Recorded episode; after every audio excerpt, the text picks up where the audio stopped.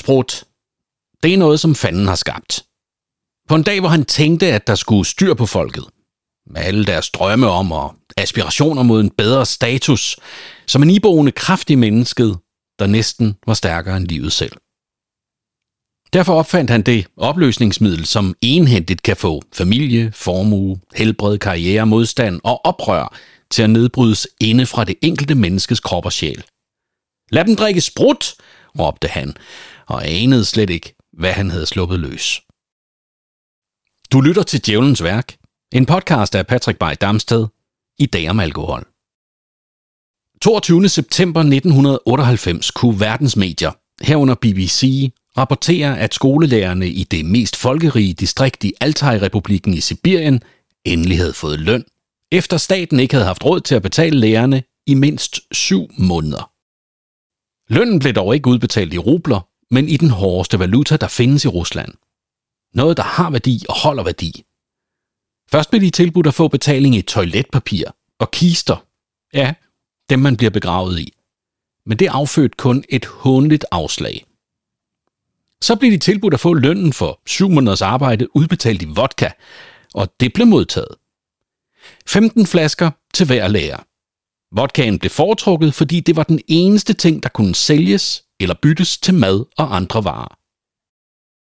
Vodka er en hård valuta, der ikke ryster i bukserne, når resten af markederne ryger til helvede. I Rusland er det ikke usædvanligt, at man får repareret sin bil eller bytter sig til byggematerialer uden penge involveret. Som avisen The Baltimore Sun forklarede i en reportage i december 1991, det er ikke usædvanligt at blive mødt med et gab, hvis man tilbyder en håndværker 20 rubler for at få ordnet et hul i loftet eller reparere bilen. Men hvis du tilbyder vodka som betaling, så bliver tingene fikset. Vodkaens betydning for Rusland og folk i landet er ikke særlig knyttet til sammenbruddet af stat og økonomi i slutningen af 80'erne og begyndelsen af 90'erne.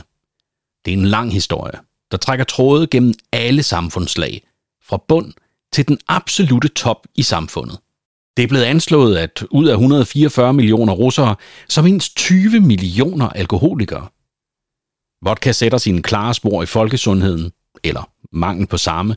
I 2010 havde en russisk dreng på 15 år kun 50% chance for at blive 60. Men vodkaen sætter endnu større spor i rigdom og magt som et af de bedste midler til at styre folket og samtidig udnytte det. Professor Mark Lawrence Stratt fra Villanova University i Pennsylvania, der blandt andet har skrevet bogen Vodka Politics, fortæller, hvordan 1600-tallets store landvindinger inden for landbrug gav boomende høstresultater, der så igen gav et overfyldt kornmarked. For at få mere for kornet begyndte russiske landbrugere at destillere det til vodka. Det var nemmere at transportere, og det gav kornet en væsentlig højere værdi. Det så den første zar, Ivan den Grusomme en kæmpe mulighed i. Han skabte et monopol, hvor han skulle give sin billigelse til produktionen og distributionen, sådan at vodkaen blev solgt på de statsdrevne barer, og pengene dermed landede tungt i statskassen. I en artikel fra The New Yorker fra februar 2014 beskriver professor Mark Lawrence Schratt, hvordan vodka voksede til at være en tredjedel af landets indtægt, og hvordan statsmagten holdt fast i vodkaen, så det var zaren, der bestemte over hvor og hvem der måtte destillere. Med skiftende styreformer med tiden blev det en smule udflydende, og det besluttede den russiske præsident i 2000 var en spildt mulighed. Så Putin, ja, hans anden runde som præsident begyndte igen i 2012 og ruller stadig, sikrede sig, at hans tidligere judosparingspartner, Akadi Rotenberg, fik den centraliserede magt over 30 procent af produktionen og distributionen af vodka i Rusland gennem virksomheden Roder så Rotenbergs personlige formue rundede en milliard dollar. Dermed fortsatte Putin en elgammel tradition, hvor en væsentlig del af magten og pengene i det russiske samfund bliver knyttet til, hvem der eksklusivt får lov til at holde det russiske folk i skak ved at producere og sælge dem vodka. Opfundet og perfektioneret af zarerne, overtaget af de revolutionære. I 1998 videregav magasinet Sygeplejersken en iskold kalkyle, der var udregnet af Sundhedsstyrelsen. Jeg citerer. Danskernes overforbrug af alkohol koster samfundet mellem 9,8 og 12,7 milliarder kroner om året. Rundt regnet 6-10 milliarder kroner i direkte omkostninger, og yderligere 3-4 milliarder, hvis man medregner det produktionstab, der kan tilskrives misbrugernes sygdom og for tidlig død. Citat slut.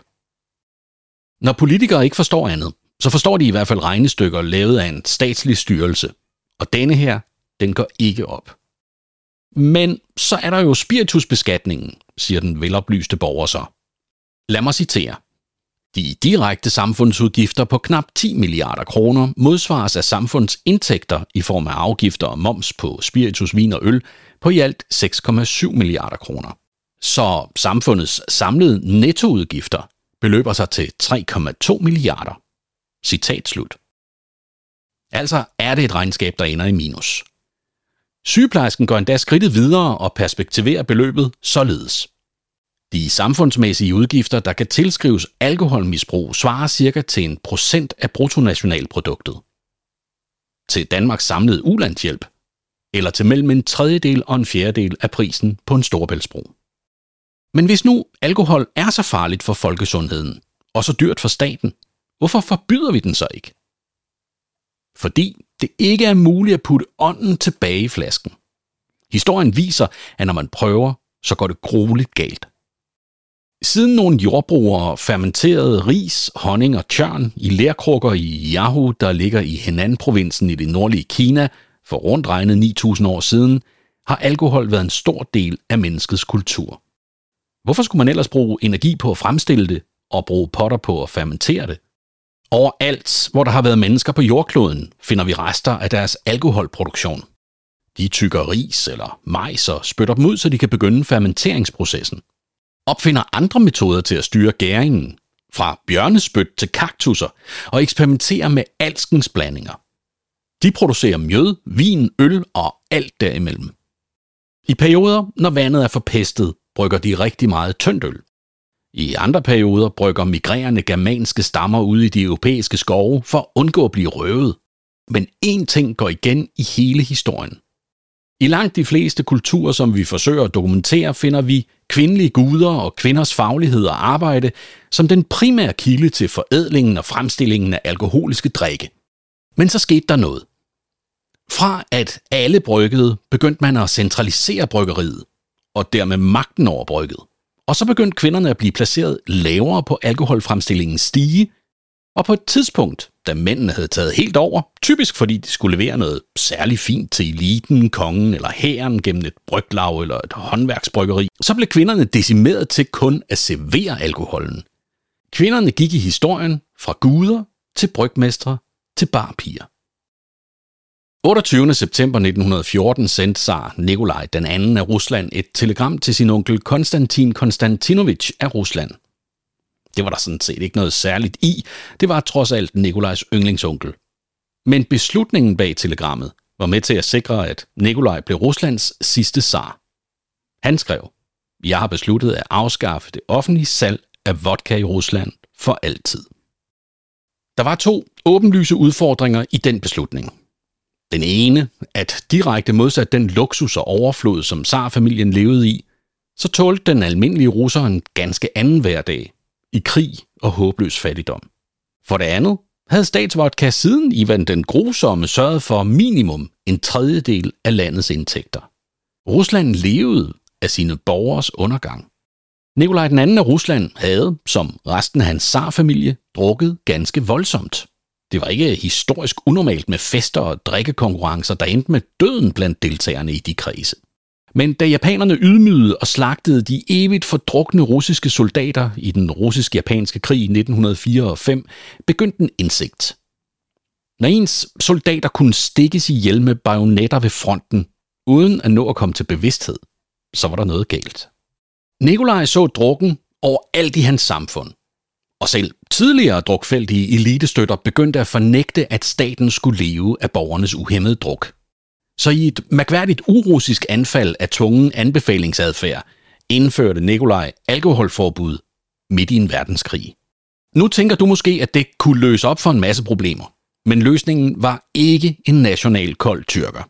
Uden vodka til at dulme sulten, var der pludselig meget mere behov for mad.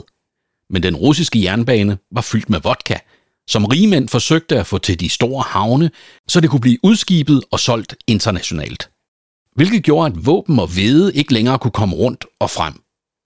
Det er helt sikkert ikke det store alkoholforbud, der til sidst fik Nikolaj II af Rusland fængslet i februarrevolutionen og henrettet i oktoberrevolutionen. Årsagen er helt sikkert, at han fuldstændig afviste at indgå i et konstitutionelt monarki, som han ellers blev tilbudt meget tidligt og havde muligheden for flere gange i sin periode. Han holdt hårdnakket fast i sin overmenneskelige magt. Men at eksperimentere med verdens første landsdækkende alkoholforbud i et land, der ikke kunne sikre sine borgere de mest fundamentale menneskelige behov, og for øvrigt var midt i en verdenskrig, har helt sikkert skubbet til hastigheden. Lenin, der tog over i oktoberrevolutionen, var ideologisk imod at genindføre vodka. Vi skal ikke følge det kapitalistiske eksempel og sætte vodka og andre rusmidler på markedet, for det vil skubbe os i retning af kapitalisme og ikke kommunisme, citerer magasinet Time Lenin for at have sagt. Josef Stalin, der fulgte Lenin, havde ingen skrubler med at tjene på folkets skrumpelever og forfald. Stalin genindførte statsvodka og rebrandede flaskerne med hammer og sejl på forsiden.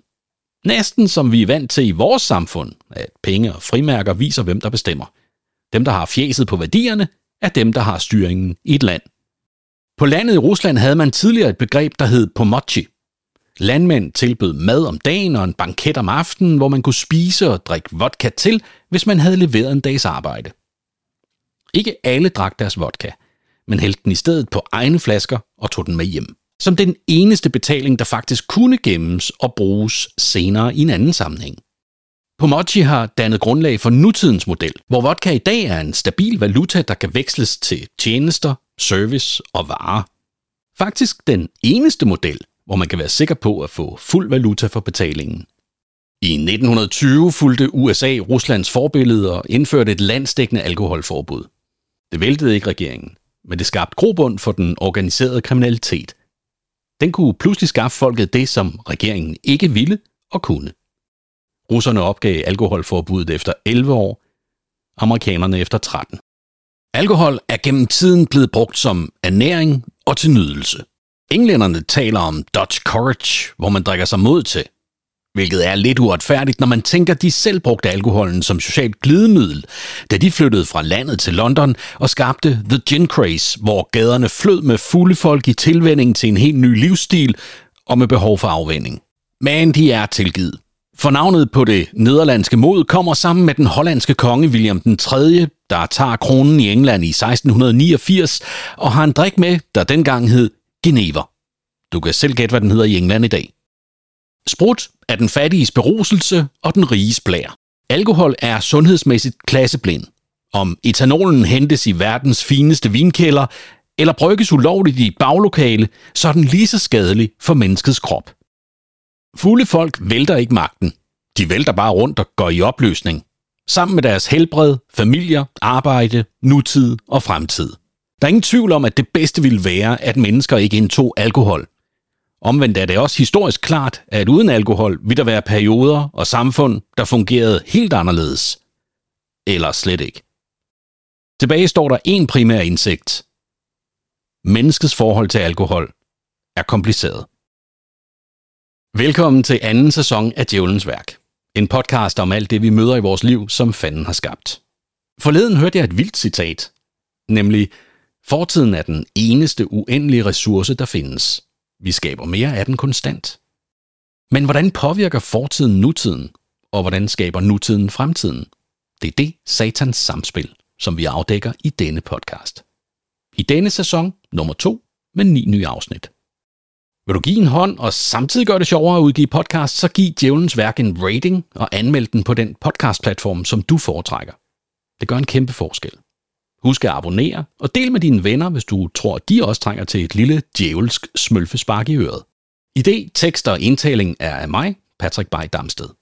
Grafikken har Troels Berg fra Evil Empire lavet. Jeg håber, du føler dig værdifuld, også uden vodka. Til vi høres ved igen. Ha' det godt.